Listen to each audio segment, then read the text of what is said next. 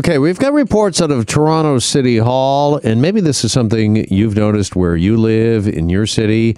Uh, we've got some Toronto City councilors pushing, if you will, for a freeze on new cannabis stores. Some believing that we have just too many stores and there just has not been proper planning. Let's welcome in cannabis expert Mitchell Osak, who is the head of Quanta Consulting, the leading provider of strategy and operational consulting services to the Canadian cannabis and psychedelics industry. Mitchell joins us now here on Global News Radio. Hey, Mitchell, good afternoon. Good day, Jeff. All right, uh, let's start with uh, first of all, is that true? Is there just too many cannabis stores right now, not only in Toronto, but uh, throughout the province? Um, categorically not true there are too many stores in certain neighborhoods or on certain streets but in across the province and in particular in Ontario, we still have a lot of room to grow before we get up to what I think is our maximum number of stores. All right, and uh, how many stores do you think until we uh, reach that ceiling? Is is there kind of a target number from the government? There's not a target number. Um, private enterprise um, and capitalism is at work here. Currently, we have about 1,200 stores in Ontario. Um, my estimates um, believe that we'll get up to about 1,500 to 1,800 stores, after which we'll reach what I consider saturation. All right. And as you mentioned earlier, and this has also been a complaint among some city councilors in the city of Toronto, that there just hasn't been a proper planning. There's been a lack of planning here, and that there's just too many cannabis stores concentrated in certain areas on certain streets? Well, what happened was um, when cannabis was legalized, municipalities across Ontario had the right to opt in or opt out at that time. Toronto opted in, and Mississauga, as an example, opted out. But with the opt in did not come the ability of the municipality to sanction where each store could be or how many stores could be on, on a particular street. So what we have now is basically free enterprise where stores, as long as they're licensed, can open whenever wherever they see a an open location. We don't um, tell apparel stores how many could be in a neighborhood or Tim Hortons and so on. And I don't believe that we should be telling cannabis stores where they should open. The private market and private enterprise will determine how many stores eventually um, happen in each location. Okay, is this an example that a stigma still exists despite the fact we're several years down the road now when it comes to cannabis or marijuana legalization? Because you're absolutely right. I mean, just look at Tim Hortons or Starbucks, of course, is the uh, most famous example that uh, people believe on. Uh, you know, uh, four corners of a street, there's probably at least five Starbucks now in certain areas. Uh, is this proof uh, that there is still a stigma out there, perhaps, when it comes to pot and pot shops? Yes, absolutely, Jeff. I think you know at the at the core of it, there still might be a lot of stigma um, associated with this. There could be, you know, some people are very comfortable with a nanny state, you know, kind of control over our lives and telling us what we can do. There's a lot of factors involved. Listen, I'll be very honest. There's about seven cannabis stores um, I live off Avenue Road in North Toronto between Wilson and Eglinton. I'd prefer there were more French bakeries and less cannabis stores, but it is what it is. The reality is, um, in certain markets, there will be a saturation. Not all of those stores will make it. That, that will be unfortunate, but this problem will self correct over the next year or so. Okay, is the obvious comparison, Mitchell? Is it beer and/or liquor stores, and are they regulated, or is that even a fair comparison, considering those are uh, still run by, uh, g- controlled by government entities, where these uh, pot shops, uh, of course, are all uh, you know privately owned? Well, I think Jeff, you just correctly answered your own question. I mean, it is an apples and oranges argument, although both apples and oranges are fruit. Um, the the consumer experience in a LCBO is very different from a cannabis store. They have bigger footprints. It's a government monopoly. It's a completely different uh, can of worms than what you get in a cannabis store right now. But um, we've had maybe 70 or 80, close to 80 years of, of alcohol legalization in Ontario. That's been 80 years for various governments to get it right in Ontario.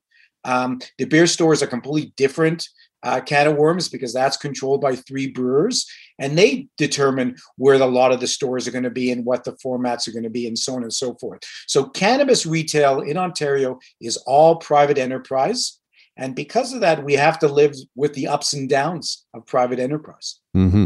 Also, uh, we should note, of course, uh, beer and wine sales. Uh, they have been uh, extended. Uh, you can get beer and wine now at the grocery store, the corner store. Uh, you know, in uh, most areas uh, throughout the province. So even though it's not there on the street front, it certainly is more readily available than what you might think or see. Yeah, absolutely. And I didn't want to bring this up because that opens up a whole licensing and regulatory question which is which is good for another show. The reality is it takes a long time to get these licenses takes a lot of capital takes a lot of due diligence by the government. Um, if we decide to go down that route which i think is is a practical and a reasonable route to go down. Um, that'll have to open up a whole bunch of new changes in federal as well as provincial government legislation.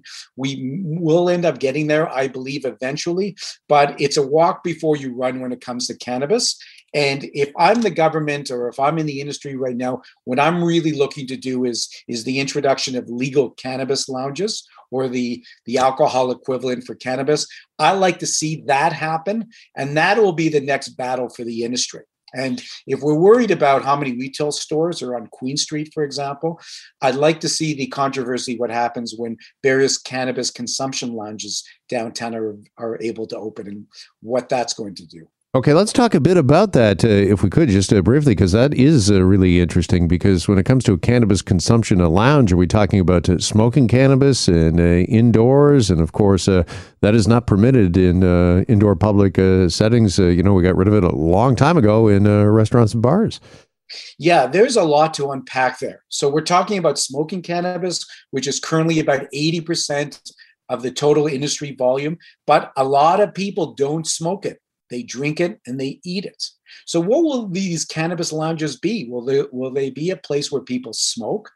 And we'd have to change around a lot of the regulations around indoor smoking, or will they be a lounge where you eat your cannabis or you drink your cannabis? That's a very, very different experience.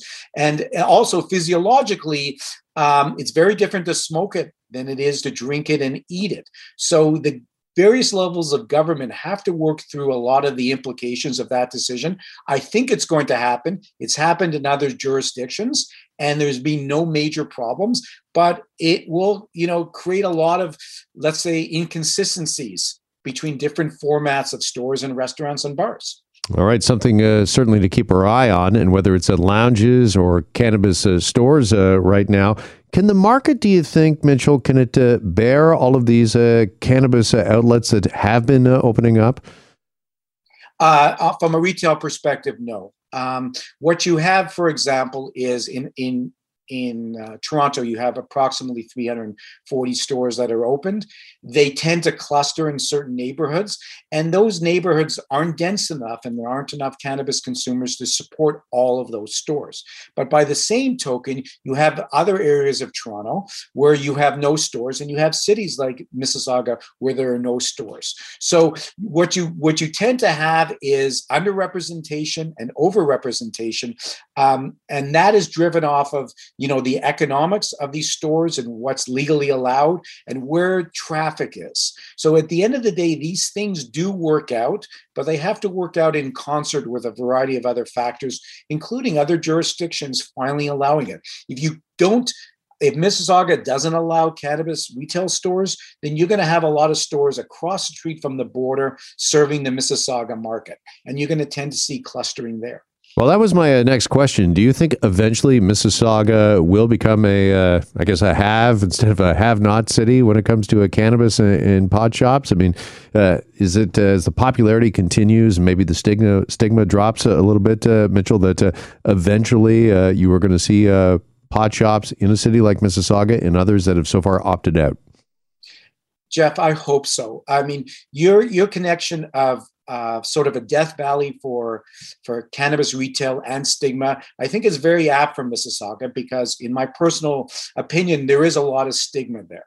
Now, having said all of that, um, I think eventually you will get it. And, and why will you get it? Because where you don't have legal cannabis retail, you have a high level of illicit market or black market cannabis activity happening, whether it's an illegal storefront or illegal online access. And you have a lot of that in Mississauga right now. It's only for so long that the citizens citizens there will tolerate that where you have a healthy and safe cannabis retail option.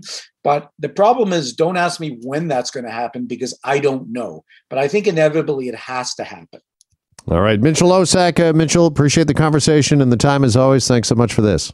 Thank you jeff. Be well you too. Mitchell Osak is the CEO of Quanta Consulting, a leading provider of strategy and operational consulting services to the Canadian cannabis and psychedelics industry, right here on Global News Radio. Hi, it's Shauna, and I might be a bad parent because my kids think french fries are vegetables. Hey, it's Ryan, and I might be a bad parent because I went out for wings when my wife was in the hospital after giving birth. Johnny here. I might be a bad parent because in my house, the tooth fairy gives pocket change. But we're not alone. Len emailed us and said his six year old daughter's Tarzan moment going from love seat to lazy boy by curtains made him more proud than any dance recital. and Andy left his two year old at the rink. All right, guys, I'm sure we're not alone. Like Andy's kid. For stories and confessions like this, make sure you check out our podcast. It's called Bad Parents, and it's available wherever you get your podcasts. I left a glove at the rink.